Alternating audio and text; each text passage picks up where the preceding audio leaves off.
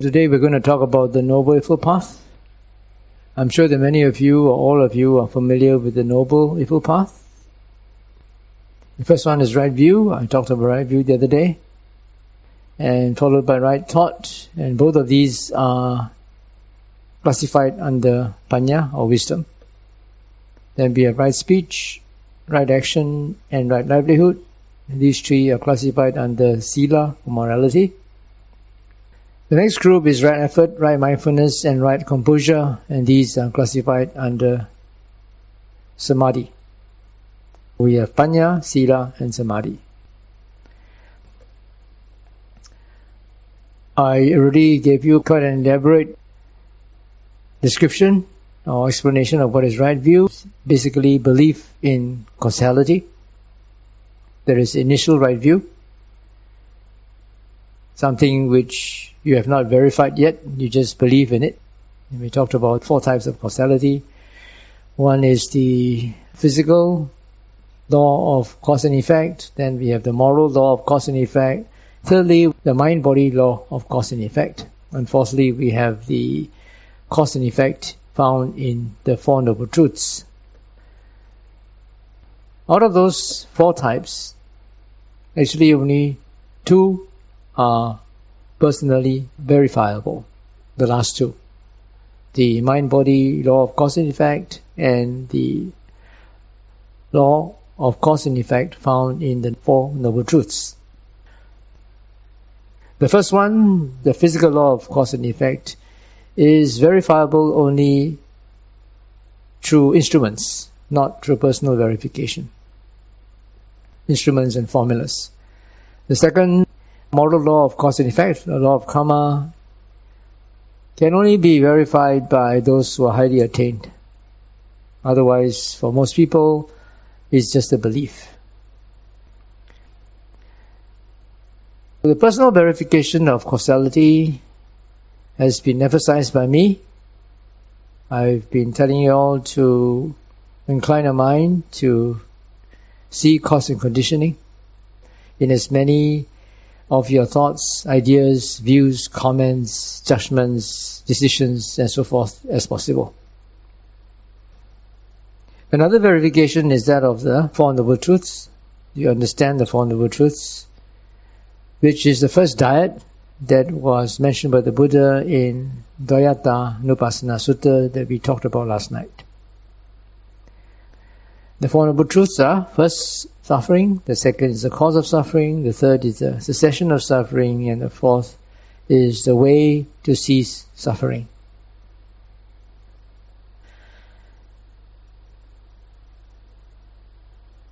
The Buddha, in his first sermon, called the Dhammacakkappavattana Sutta, the discourse on the turning of the wheel of the Dhamma, he said that the first noble truth of suffering is to be fully comprehended. Which means to say, when you encounter suffering, don't run away from it. Confront it and understand it completely. Most people, when they meet suffering, they run away. They indulge in various forms of escapism. For example, if you're not a Buddhist and you encounter suffering, mundane, worldly suffering like depression, disappointment, frustration, then what do you do? You distract your mind's attention by drinking, for example, getting drunk and not thinking of the problem. Or you go enjoy yourselves, go to the casino, go out with your friends. Some people, they indulge in eating a lot. Some people, they indulge in working, workaholics. They work until they forget their problems. That's one way of avoiding instead of confronting suffering. The Buddha says, don't do that. You should try to confront suffering to fully understand it. And then the cause of suffering, which is craving, attachment, desire, is to be abandoned. The cessation of suffering is to be realized. And finally, the way to cease suffering is to be developed. This way to develop suffering is none other than a noble eightfold path. In order to be able to confront or understand suffering, you have to develop the noble eightfold path. Otherwise, it's easier said than done. Don't run away from your depression. Don't run away from your frustrations. Don't run away from your problems. How can you not run away when you cannot solve it? For most people, it's escapism. Like I told you, for some people, when they're stressed, they cannot resolve a problem. What do they do? More fit people, what they do is they will go for some physical activity, go mountaineering, go for a swim, go for a workout, go for a jog, whatever, something that will force you to be in the present moment. And when you are in the present moment, then you have no time to think of your problems. That's another way of escapism. It's also one way of getting some relief for your mind. And after that, come back home, they are more refreshed and probably they're more composed to be able to confront the problem. However, maybe that's only facade, not really getting to the root cause of the problem. In order to fully comprehend suffering, you have to walk the Noble Eightfold Path. And when you fully comprehend suffering, it means that you understand what it is, what it feels like to suffer, and you also understand its cause. What is the main cause of suffering? We saw yesterday in Dvayata Nupassana Sutta that you can look at it so many different angles. Following these Four Noble Truths, the cause of suffering is craving, desire. But you can also look at it from acquisition. You can look at it from nutriment. You can look at it from ignorance, from volition, from vijnana, from many different angles. When you fully understand suffering and you understand its cause, then what happens? The moment you really understand the cause of suffering, you abandon the cause. That means you cut off the craving, the attachment, the acquisition, the ignorance. Some of you may have seen that there are many issues in your life which are long-standing, which have not yet been resolved. Personal issues, psychological issues, emotional issues, relationship issues. And that's suffering. And you know that it's because of attachment. You know it's because of desire. And yet, the suffering is still there. Why? Because you only know intellectually. You have not penetrated it deeply enough with wisdom. When wisdom really penetrates into that, then you will drop the attachment. And when the attachment is dropped, then immediately the suffering is gone. Like I said last night, if you have this unrealistic expectation of someone to behave in a certain way, and you have been staying with that person for years and still you hold on to that unrealistic expectation, then one fine day you realize after you keep on looking at this, every time you suffer, every time he or she does not meet up with your expectations, then one fine day you find out that why so stupid? It's just because I'm holding on to this unrealistic expectation. What if I just accept that person for what it is and lower my own standards and not hold on and be attached to my own standards, then everything is off. No problem. You can tell people to let go. That can be understood intellectually. But you can only let go when there's wisdom. And wisdom understands the cause of suffering is attachment. Right thought. Right thought is that of renouncing sense pleasures. When you're a yogi, it's not so bad because you're on eight precepts, you don't have your handphones, no opportunity to watch YouTube, and you have no opportunity to get distracted by Facebook, and your messages. Renouncing sense pleasures as a yogi is not bad, it's just that you have a few more sense pleasures that you may not be able to renounce, like food. That's the only sense pleasure available to you. and also having a nice place to stay and sleep to escape the heat. I'm sure that many of you, when you come for interview in the aircon room in the afternoon, enjoy yourself.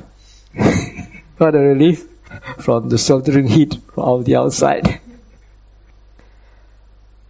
Renounce sense pleasures is not that easy. Once you go back to the world, once you get back your handphone, finish. Walking the Noble Eightfold Path is not that easy. when people translate this nekkhamma, nekkhamma sankappa is renunciation, people think of becoming monks and nuns.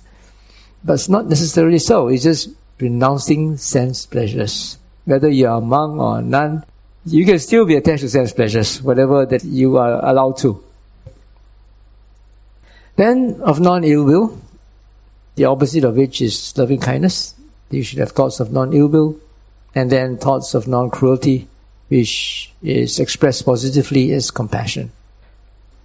People tend to think that ill will and cruelty are only applicable to external or animate or inanimate objects. Usually animate objects. But really, it can also apply to yourself. You can have a lot of ill will for yourself, particularly if you're someone who has an angry temperament, who always looks at the negative sides of things, and who is also a perfectionist, and you don't like yourself because you made so many mistakes in the past. You don't live up to your unrealistic standards. That's ill will. Ill will towards yourself. And then some people, they are very cruel towards themselves too. Sometimes, when you accidentally knock yourself at the door, then you get so angry and then you kick the door and hurt yourself again. That's also cruelty, isn't it? Some people, you know what they do when they go and collect their food and then they take too much. They cannot finish it. They say, I must punish myself for being so greedy. I must eat everything and then suffer for it. That's also cruelty. Some people, it's not because of cruelty, but because of attachment. Attachment to the idea that you should not waste and you should take everything. You can see all these are attachments can cause you suffering too. If you attach to the idea that you should not waste, but still the stomach is already full, and you force it in, you're wasting anyway. It's going to come out the other way. the body is not going to absorb it. If it's too much food, then what happens is it becomes toxins. And you are being cruel to yourself. Don't cling on to your ideals or ideas which are no longer valid, no longer relevant according to the situation. If you look carefully at your mind, you will see that a lot of your habitual actions and reactions are all conditioned by the past. The way you were brought up, the way you were taught by your teachers, the way you were influenced by your peers, by the media, and so forth. Unless you are able to see all these causes and conditioning behind your actions, behind your behavior, you will not be able to be liberated from slavery to them. Only when you are able to identify this and you want to change for the better, then only you can decondition or deprogram all these past conditioning. Right thought means not only having these thoughts towards others, but to yourself as well. Right speech is not lying, refraining from divisive speech.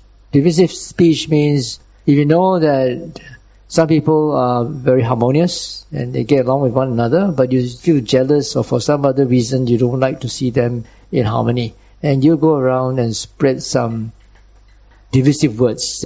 You go to A and you said B said this about you, in order to split them. Sometimes it's an untruth.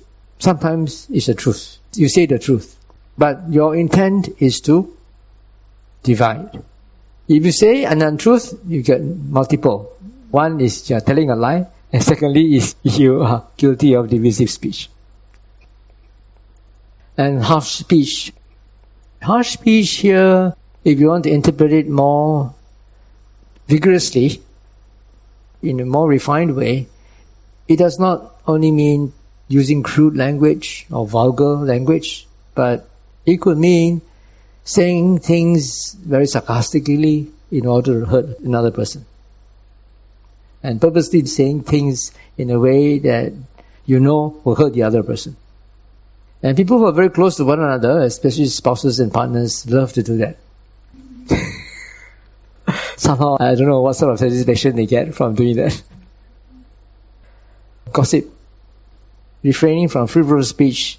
That's not easy because this is refraining from getting involved in conversations that have no spiritual or worldly benefit. Sometimes people do that. They just get together and speak just because they want to speak. Especially a lot of elderly men, they will go to the coffee shop and they will sit over the coffee and they start to criticize the prime minister and criticize who and who and say, we should do this and should do this.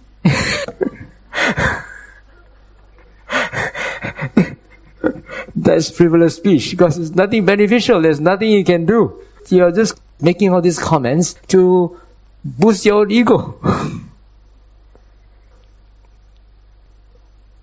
right action, not taking life, not taking what is not given, this is obvious. Not committing sexual misconduct, but here it means actually not having sex outside your marital relationship.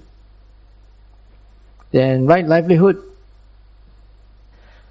Right livelihood is something that is ethical, that does not break your precepts, and that is also not harmful. And then right effort. I talked about right effort the other day. It is a desire or effort to abandon arisen unskillful states. It is defined as desire. You could say that not all desires are bad. But all desires, whether they are wholesome or unwholesome, are the cause of suffering. Supposing you have this desire to abandon arisen unskillful states. But then for some reason or other you cannot abandon it. Then you feel very angry with yourself. Isn't that suffering? because you have this desire to do something and you cannot get what you want. All forms of desire. Even you have the desire to come for a retreat and you already told your boss several months ago you want to book this period for your retreat and you were looking forward to it so badly. And then a week before you take your leave, the boss says, sorry, cannot approve your leave. You have an urgent project to undertake. How would you feel? You suffer, right? Disappointment because you have this expectation. That's desire too. It's wholesome desire. Another good example is you have a good sitting. And then after that, you get up feeling very light as though you're floating in the air, mind very composed, and quickly have your lunch, and then you come back to sit, having the desire to re-experience that wonderful, hard to get experience. Will you get it? you won't, and then you're going to suffer because you don't get it. It's also the desire or effort made to prevent unarisen, unskillful states from arising. The second pair is desire to arouse unarisen, skillful states, and the desire or effort to maintain and develop arisen, skillful states.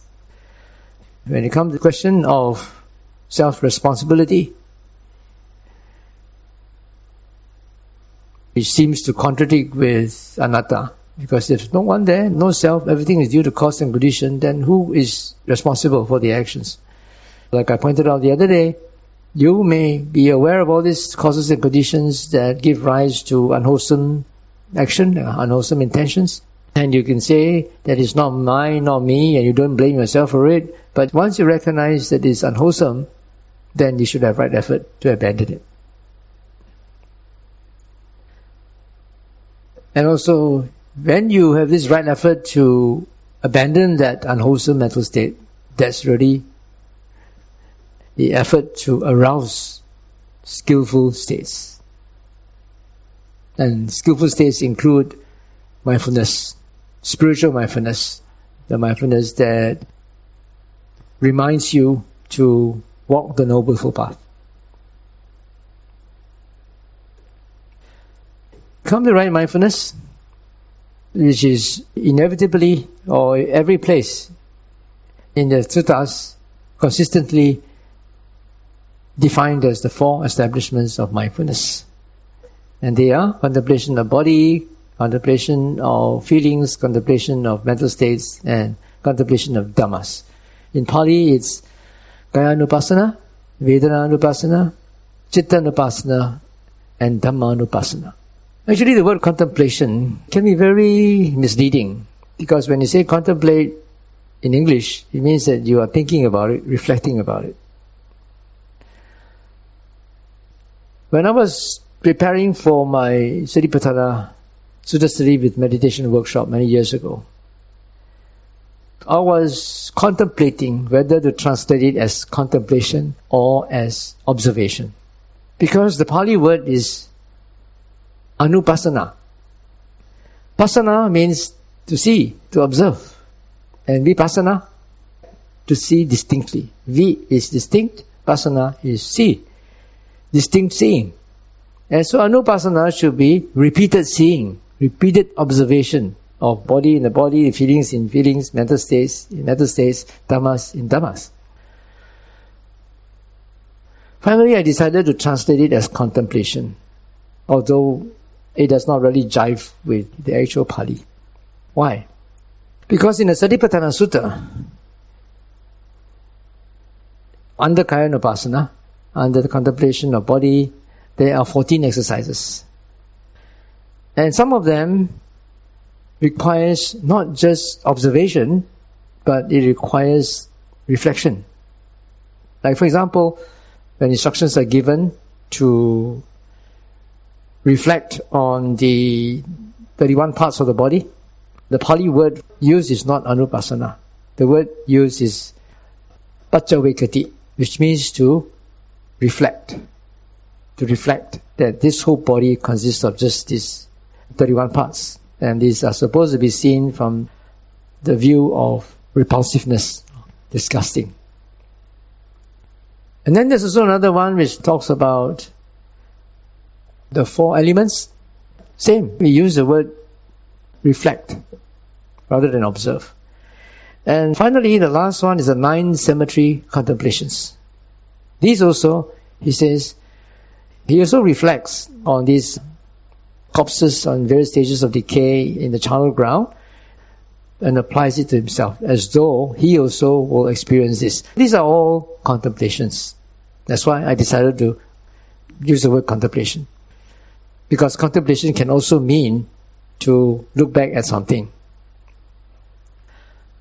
However, now on second thoughts, maybe it should be translated as repeated observation instead of contemplation. Why?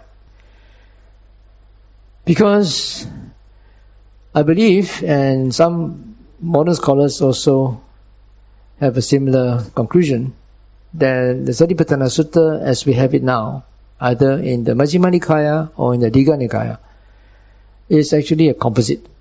It was not the original teaching of the Buddha, it was it's a composite of various suttas various extracts from different suttas. When you look in the Satipatthana Samyutta, in the discourses connected with the four establishments of mindfulness, you will see that there's nothing mentioned about these 14 exercises. In fact, there's no elaboration at all about what is Kayanupassana, what is Chittanupassana, what is Vedananupassana, what is Dhammanupassana just very general principles of saying the typical stock phrase that I recited to you the other day.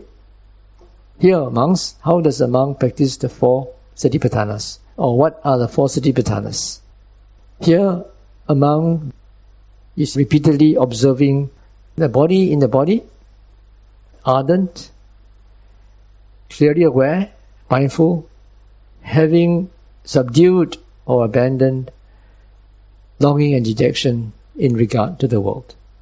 And repeats that for feelings, for mind, and for dhammas. If you look at it in this way, without considering all the details of Kayanupassana, the 14 exercises, it is not about thinking, it's not about reflection, but it's about observation. You observe the body as the body. You observe feelings as feelings. You observe mind as mind. You observe dhammas as dhammas. Body is not feeling. Feeling is not body. Body is not chitta. Chitta is not a body.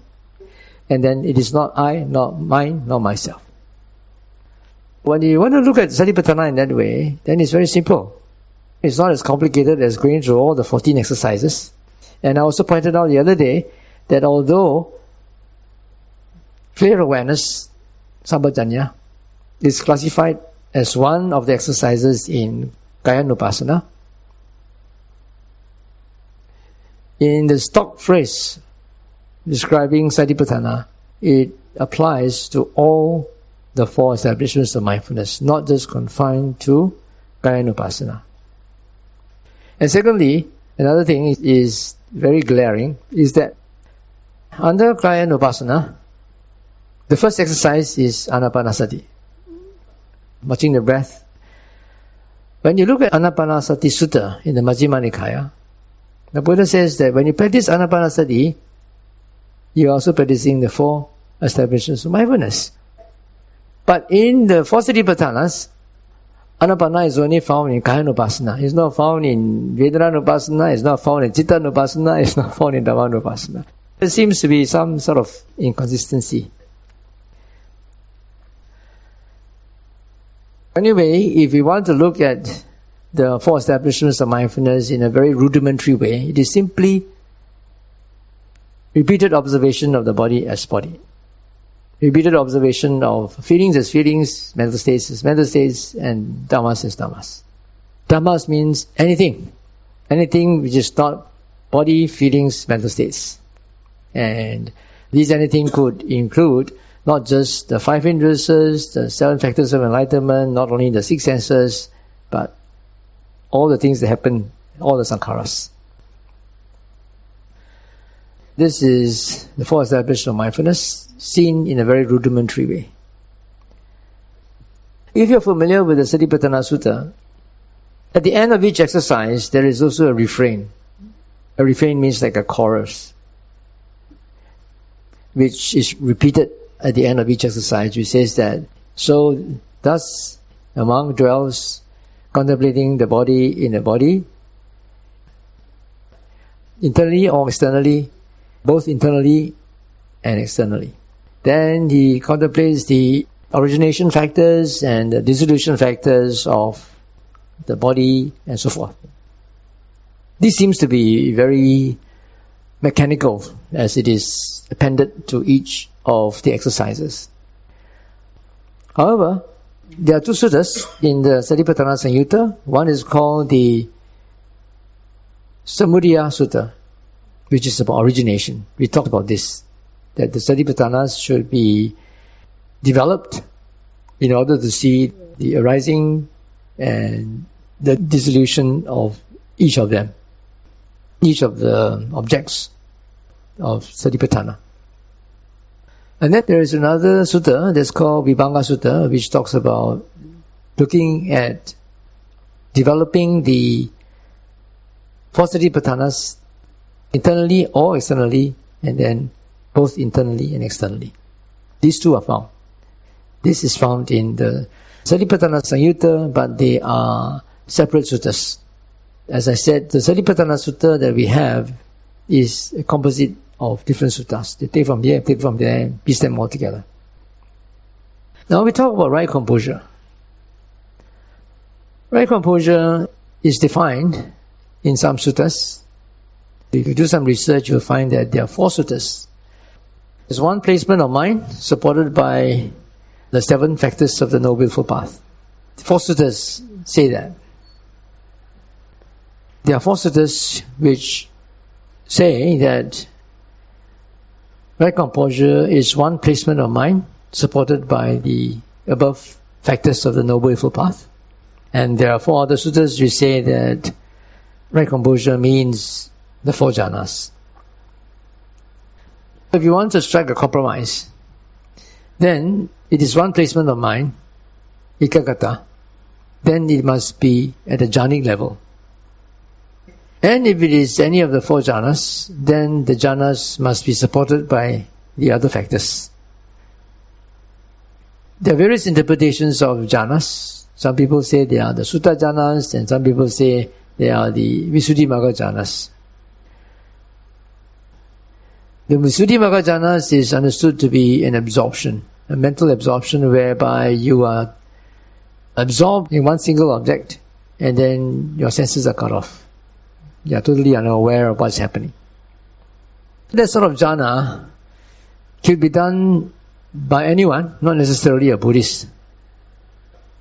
I mean, you can do that without any right view or any of the factors of the Noble Path. You just have to concentrate on an object and get absorbed.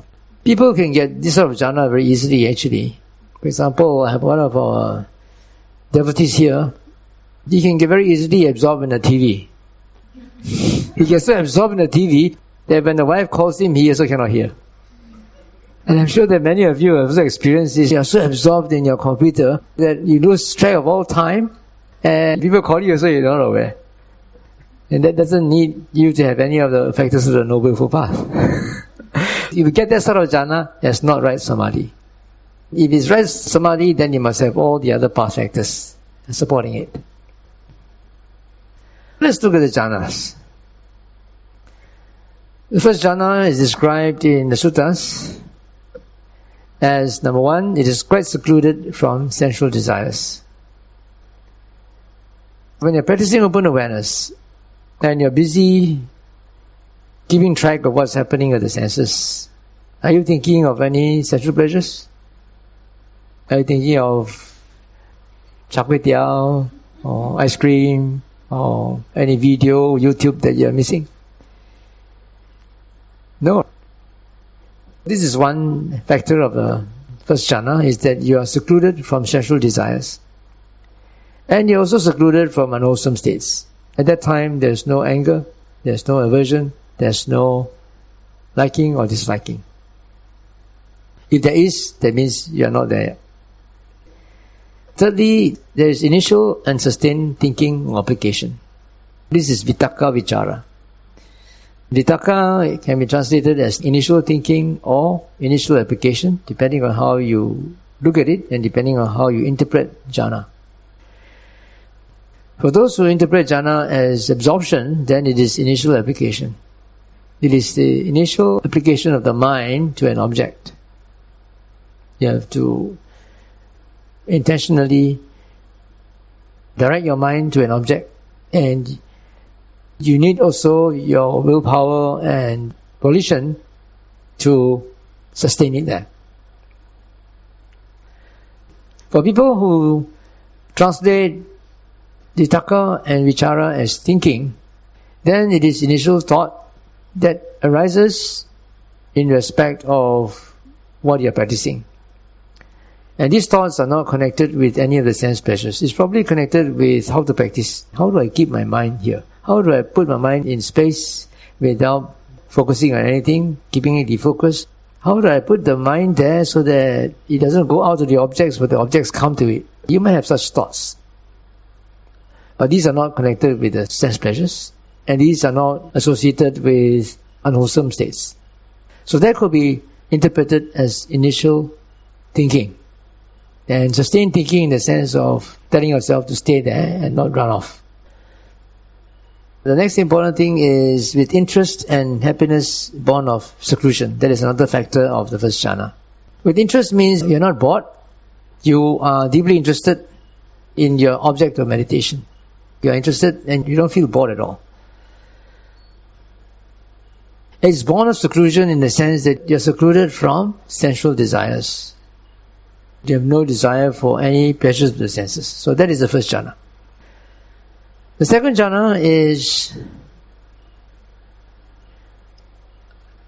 without initial and sustained thinking or application. It's like now is free flow. It becomes automatic.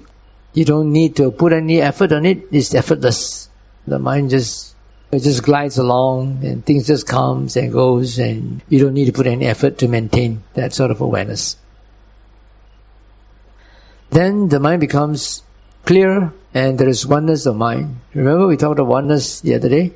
This oneness of mind is that the mind stays in one place and doesn't run all over the place. And that's when the objects come to the mind rather than the mind going up to the objects, when you're practicing open awareness. And here, there's still interest and happiness, but it is born of composure. The other one was born out of seclusion from sense pleasures. This one was born out of composure. The third jhana is detached from interest, which means to say there's no more piti, no more rapture, no more that sort of deep interest, because the mind has become equanimous. It does not have any preferences or likes or dislikes. Anything that comes is okay. And the mind is mindful and clearly aware of what's happening. And then there's also mental happiness. The earlier one in the second jhana is both mental and physical happiness, but this one, the physical happiness has disappeared and there's only mental happiness. Physical happiness means comfort of the body. It doesn't mean that the body becomes uncomfortable, but it's just that the mind is now more mental space than with the body. The fourth jhana is without bodily or mental pain or pleasure, and it has just equanimity. It's mindfulness purified by equanimity. If we look at these descriptions of the jhanas, you see that mindfulness is mentioned only in the third and the fourth jhana. But then, without mindfulness, you cannot get even the first jhana. How come it's mentioned only in the third and fourth jhana? It's because they become very pronounced at that time. But they were already there from the very beginning. But they become very pronounced there. And it seems that in the fourth jhana, because of equanimity, then mindfulness has reached its peak. The most stable and highest form of mindfulness when one reaches the fourth jhana. In the suttas, this noble Eightfold path is usually explained as a linear development. When you have right view, then it seems that it will lead to right thought. And when you have right thought, that will lead to right speech. And when you have right speech, that will lead to right action. And when you have right action, that will lead to right livelihood. And right livelihood will lead to right effort. And right effort will lead to right mindfulness. And mindfulness will lead to right concentration or right composure. And it will lead to right knowledge. And finally, to right liberation. You have heard of the Noble Eightfold Path, but you may not have heard of these ten types of rightness.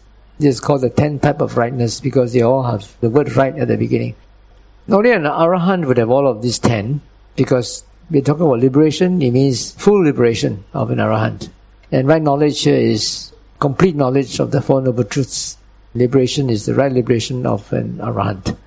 When this happens, then your right view is updated. Because previously, before you got these ten types of rightness, the right view was mostly intellectual. And even for a Sotapan and for a Sakadagami and for an Anagami, it is not complete. Because the experiential aspect of understanding the three characteristics, especially that of anatta, is not yet complete. Once one becomes liberated, one gets the right knowledge and becomes liberated, then they will update the right view that was attained in the previous attainments. And now it's a complete sort of right view. However, I think that it's not as simple as that. I think that it's more complex. The development of the Noble Path is not a simple linear progression like that. It has a few feedback loops and here we start off with right view as information and intelligence, like when you listen to Dharma talk, you listen to instructions, that is trying to get the right view. Remember we talked about vipassana, the first step of vipassana is how to view sankharas, that is right view. And then you also need to use your intelligence, how to apply this right view. Not just remain as a view, but how can you apply it in order to verify it. You use your intelligence for that. That is the first aspect of right view. having this intellectual understanding and acceptance of this right view will then affect your right effort. Because right effort is also connected with right view in the sense that you need to have the right view of what is wholesome and what is unwholesome. Then only can you abandon what is unwholesome and develop what is wholesome, isn't it? If you don't know what is wholesome and what is unwholesome, how are you going to practice right view? This right view will influence your right effort. And this right effort also will be informed or helped or assisted by right mindfulness. Three of them, as I mentioned the other day, are the executives of the Noble Path. You have learned about right view, you have heard about right view, but you don't remember it, and you don't put in the effort to put in the practice, then the Noble Eightfold Path cannot work. All these three must be there. You need to have right view first, then you have right mindfulness to remember it, and the right effort to put in the practice.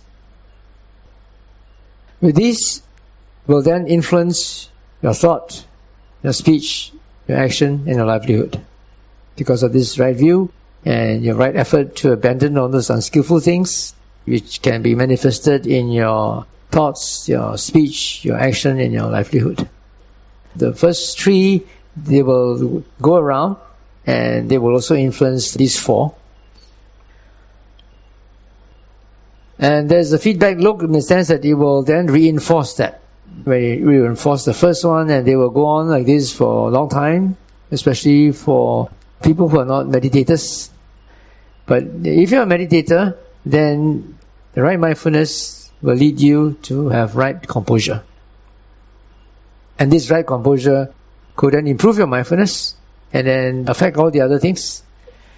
Finally, when everything becomes balanced, then there is another thought of right view will arise. And this right view is experiential right view. When you verify the right view that you had intellectually learned and accepted, you verify it through your practice of seeing anicca dukkha anatta and cause and condition through your own personal experience, through the six senses, through the five aggregates. The second type of right view is insight. It arises spontaneously. I often tell you during the interviews that you shouldn't think too much. You just incline your mind because some people have a tendency to try to analyze the situations to find out the cause and condition. But if you try to do that, sometimes it's quite useful to do that, especially when you don't have time to compose your mind and allow wisdom to actually arise. Then at least you need to have some sort of composure before you can analyze things objectively. Otherwise, if you really have the time, then it's best not to analyze. Just to compose your mind and then pose the question and allow wisdom to tell you the answer. And this sort of right view that comes out of experience will then update your previous right view, and then this again will influence everything in these two feedback loops. Finally, what will happen is then you'll become weary. You always chant at night. All constructions are impermanent. When one sees us with wisdom, then one wearies of the suffering. Wearies of the suffering of the five aggregates. And this is the path to purification. The whole purpose of looking at all these things, of looking at all these sankharas in terms of anicca, dukkha, anatta, is to bring about this weariness. It's only when you see so much of this anicca, dukkha, anatta, whatever happens in your senses, then you begin to let go and begin to be wearied of them and not be enslaved by them. Otherwise, you'll be so busy chasing after all these sense pleasures, you won't have any opportunity for liberation. The Buddhist path is geared towards this. It is to train you to see the anicca, dukkha, anatta and get bored of the five aggregates and get bored of the sankharas so that you can go beyond them to be liberated. When you are weary, then you are detached. And when you are detached, then finally you will get right liberation. This sums up what you have been doing here since day one you have been doing both samatha and vipassana and by doing open awareness, you were also doing samatha at the beginning, and then you switched over to vipassana when you started to incline your mind to verify the three characteristics and cause and conditioning. And also, when you're doing open awareness, you are also doing the four satipatthanas because you're aware of everything that's happening in your senses. Okay, let me end the talk here. Any questions? Tony? Bhante, few questions. One is concerning what you just said. Usually we practice samatha before vipassana, but it seems that in the suttas, like in the gradual training, we go through mindfulness before we go to jhanas, right? It seems that we are practicing vipassana, or maybe I equate vipassana with satipatthana actually. To me, my understanding of the gradual training is that we should practice vipassana before samatha, because samatha is the jhanas and vipassana is the satipatthana. No. If you remember the gradual training, the first one is on your sila, the second is on sense restraint. Sense restraint is not about wisdom. Sense restraint is just restraining the senses. It's just in the scene, there's only the scene. You don't want to grasp at the signs and features. If you look at how the sense restraint is described by the Buddha, the Buddha says having seen an object with the eye, one does not grasp at its signs and features. Otherwise, one could be invaded by evil, unwholesome states of longing and dejection. He didn't say delusion, only longing and dejection, which is only lobha and dosa, no moha. The sense restraint is not about wisdom, it's just about restraining your senses. It's just like when you're doing open awareness, the first part of open awareness is free and easy, touch and go, and that's actually sense restraint. And then later only when the mind becomes composed, then I ask you to incline your mind to verify the three characteristics and cause and condition. And if you look at the gradual training also, the Buddha talks about all these paths from the first one is sila, second is sense restraint, third is moderation in eating, fourth is wakefulness, and the fifth is sati sampajanya, mindfulness and clear awareness. The next one is after you've done all this, then you look for a secluded place and you abandon the hindrances and then you do the jhanas. Maybe the sati sampajanya that the Buddha talked about in the earlier step, step number five, is not about satipatthana. Because there he says, how does a person practice sati sampajanya? It gives activities. When you're walking, you know you're walking and so forth. That is just being clearly aware of what you're doing, but maybe it does not involve vipassana yet. But then again, it's not always in a fixed sequence. As I mentioned yesterday in the Yuganaddha Sutta spoken by Ananda, some people start off with samatha and then went on to vipassana. Some started with vipassana and then went to samatha. And some did samatha and vipassana together. And some, none of the above, something else. Second question is, do we practice defocused open awareness in order to avoid sanya to arise? Sanya is always there. It's just to reduce the possibility of grasping at the signs and features. And as I said, you have to look at circumstances. Sometimes you need to practice focused open awareness. Sometimes you practice unfocused or defocused open awareness. If you have nothing to do, I mean, you're just doing a formal sitting and you're facing a landscape, that's a good time to do defocused open awareness. Otherwise, if you're looking at landscape, then you might start to think about how beautiful this is and look at that and look at this. Simple question, I don't understand weariness, what it means. Weariness means bored, getting bored. Getting disenchanted and bored with the five aggregates with the six senses.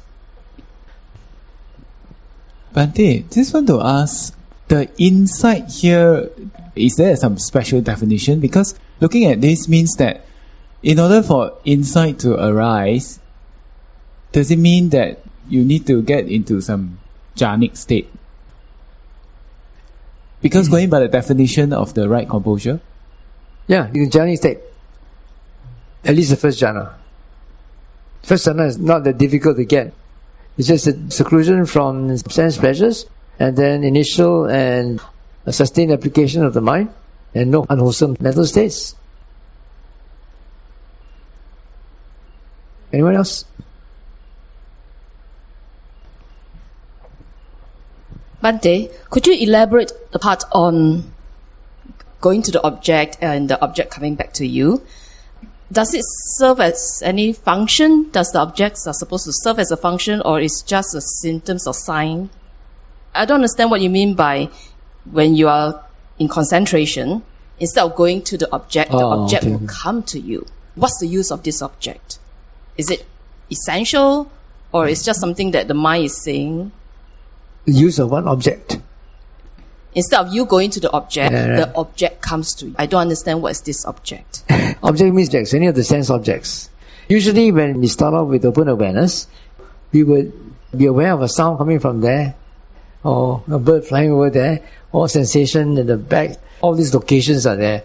But when the mind becomes one, when you're able to just stay with the mind, then you don't go out anymore. The objects come to the mind. It's as though the objects come to the mind. You're staying in one place and then you see objects coming instead of going out to the objects. I mean, let's say for example, if you focus and suddenly you see faces, or it could be Buddha's image. Are you referring to No, those? no, these are all visions. I'm talking about real sense objects. So not there yet. okay, anyone else? I think the right effort, the abandoning unskillful states that have arisen. And with the practice, we are to accept, acknowledge what has happened. Can you explain more to what extent we be with whatever has arisen, the unwholesome stuff, and just watch the defilements, versus actively doing something to abandon it? Well, when they say abandon, you must understand it does not mean rejection. There's a difference. You see, in the other anchor strategy, we have accept all things, don't reject, don't follow, don't ignore. When you reject, it means that you actively push it away. When you don't reject and you don't follow and you don't ignore, what you do is you just acknowledge, okay, this is what has happened. And then you abandon by shifting your attention to the five senses because this is based on the principle of the 561 features of the six senses because the mind can only take one object at a time. If you're busy with the five senses, then the mind has no time to dwell on those unwholesome states. That is what is meant by abandon, not active rejection, but changing the object. Bhante, one more question is, just now you mentioned about contemplation on externally and internally. There are many interpretations for this. If you read Asma Analayo's book on Satipatthana, you will see quite a number of interpretations. The way I interpret it is that internal means your own personal experience. For example, you understand cause and conditioning by looking at the subject. You understand how certain thought patterns, certain behavior arise in you due to present circumstances and past conditioning. That is internal. Then you contemplate outside or you observe outside. When you see somebody behaving in a certain way, sometimes you can extrapolate your experience that poor fellow is not his fault because he was conditioned that way. Is contemplating it that way by inference rather than directly seeing that person's cause and conditioning. Not the psychic power of seeing that. But just to confirm, just now the abandoning is just shifting the attention away from the unwholesome towards what's wholesome, such as mindfulness. towards something which is neutral, like sense objects. But when you're shifting your attention to sense objects, mm-hmm. Although the objects are neutral, the mental state of mindfulness or awareness is wholesome. We're building up the mindfulness, which is wholesome. Yeah.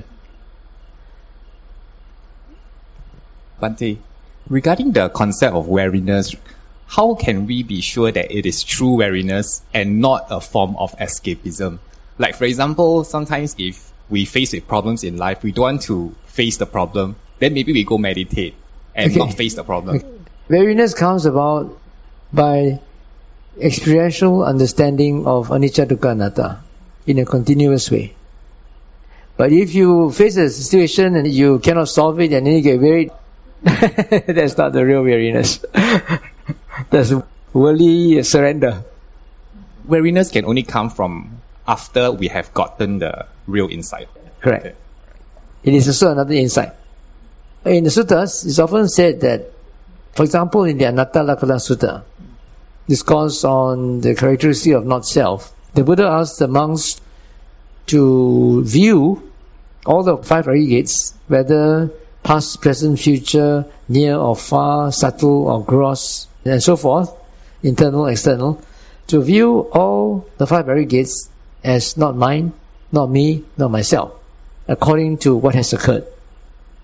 Then he says, the noble one who sees this according to what has occurred, then will become wearied. And when he becomes wearied, then he becomes detached. And when he becomes detached, then he's liberated. Then his mind becomes liberated from the defilements. That is a normal sequence of insight. Weariness is one type of insight that comes out of seeing things according to reality. Bhante, can you say one more time? I think you said this last year, but I cannot remember. Uh, what's the reason you don't put the RK here? Right knowledge, RK, in this chart. In your earlier chart, you have a RK number. Should be here. I don't know where it went to. it could probably be RV2. Right knowledge is RV2. It's right view, experiential right view. Bhante, when you say to put your attention to the mind, the center, is it Hadayavatthu? And do we find it in the sutta? No. Center means anywhere you think the mind is. Okay. Hadayavatthu is not found in the No. sutta. I was wondering if learning by heart, when we learn chanting, is increasing our sati, right? Yes. But it's not mentioned in Satipatthana, like it's not a way to establish Satipatthana, is it? it's not mentioned in the Satipatthana Sutta. As I said, in the Satipatthana Samyutta, there are no details given what is Kayanupassana and all that. This is only found in the Satipatthana Sutta, which is a composite of different extracts. But actually, there is because you need to remember the 31 parts of the body. You have to memorize the 31 parts of the body, then you have to visualize it. Understand now how to see cause and condition for my thinking, but I don't really see how to see cause and condition for rupa and vijnana. Rupa is something external. That's why I always ask you to look at the subject more than the object. Because for Rupa, it's very difficult to determine the cause and condition. For example, your body. What is the cause and condition for having this body right now? You cannot see. You only know through intellectual understanding. But as I said, whatever happens in your mind, the reactions, the responses, you can see. And you can see all these four aggregates. You can see how the four aggregates they arise due to cause and condition. For example, vijnana is consciousness. Sometimes you have eye consciousness, it takes predominance. Sometimes it's body consciousness. Sometimes it's ear consciousness, and it's due to the sense experience because the sense objects impinge on the sense base, and that's why sense consciousness arises. You can see that there's a cause and conditioning. It's because of one object, for example, an insect is singing quite loudly, my consciousness goes there. So I can see anatta there because it's this cause. And that consciousness is also a product of cause and conditioning because of the sound. The sound comes near and then the ear consciousness arises and then the mind is aware of it. You can see the mind consciousness that it is aware of the hearing. And then because of that, then you can see sanya, that you recognize that that is a fly or whatever. And then there's sankhara that arises in intention to do something before you get bitten. and then the feeling also of displeasure, of fear, Fear is not a feeling, but fear is accompanied by displeasure. Fear is actually a sankhara. Just like anger is a sankhara, it's the fourth aggregate, but then feeling is the second aggregate. Is it useful to think of my body being the consequence of what I ate or my parents having sex seven years ago? it's not me, it's just consequence of all these conditions. This is what we call reflection. Reflection. It's also good. I mean, not to say that you shouldn't do that. But I think it's more impactful to see the four aggregates within yourself. Because most of the time we associate more with what happens in the mind. Although we still associate with the body. But you can look at the body also, as you said, by reflection. Bhante, you mentioned it before, but I have forgotten what is wrong liberation. Wrong liberation, like I said the day, I talked about right mindfulness and wrong mindfulness, and then ordinary mindfulness. Can you remember? No leh. No mindfulness. That is ordinary mindfulness. Right mindfulness is mindfulness that is connected with the path of liberation. Wrong mindfulness is mindfulness that's connected with a spiritual path that does not lead to right liberation. Right liberation from the Buddhist point of view means that there's a total eradication of all greed, hatred and delusion and there will be no more rebirth.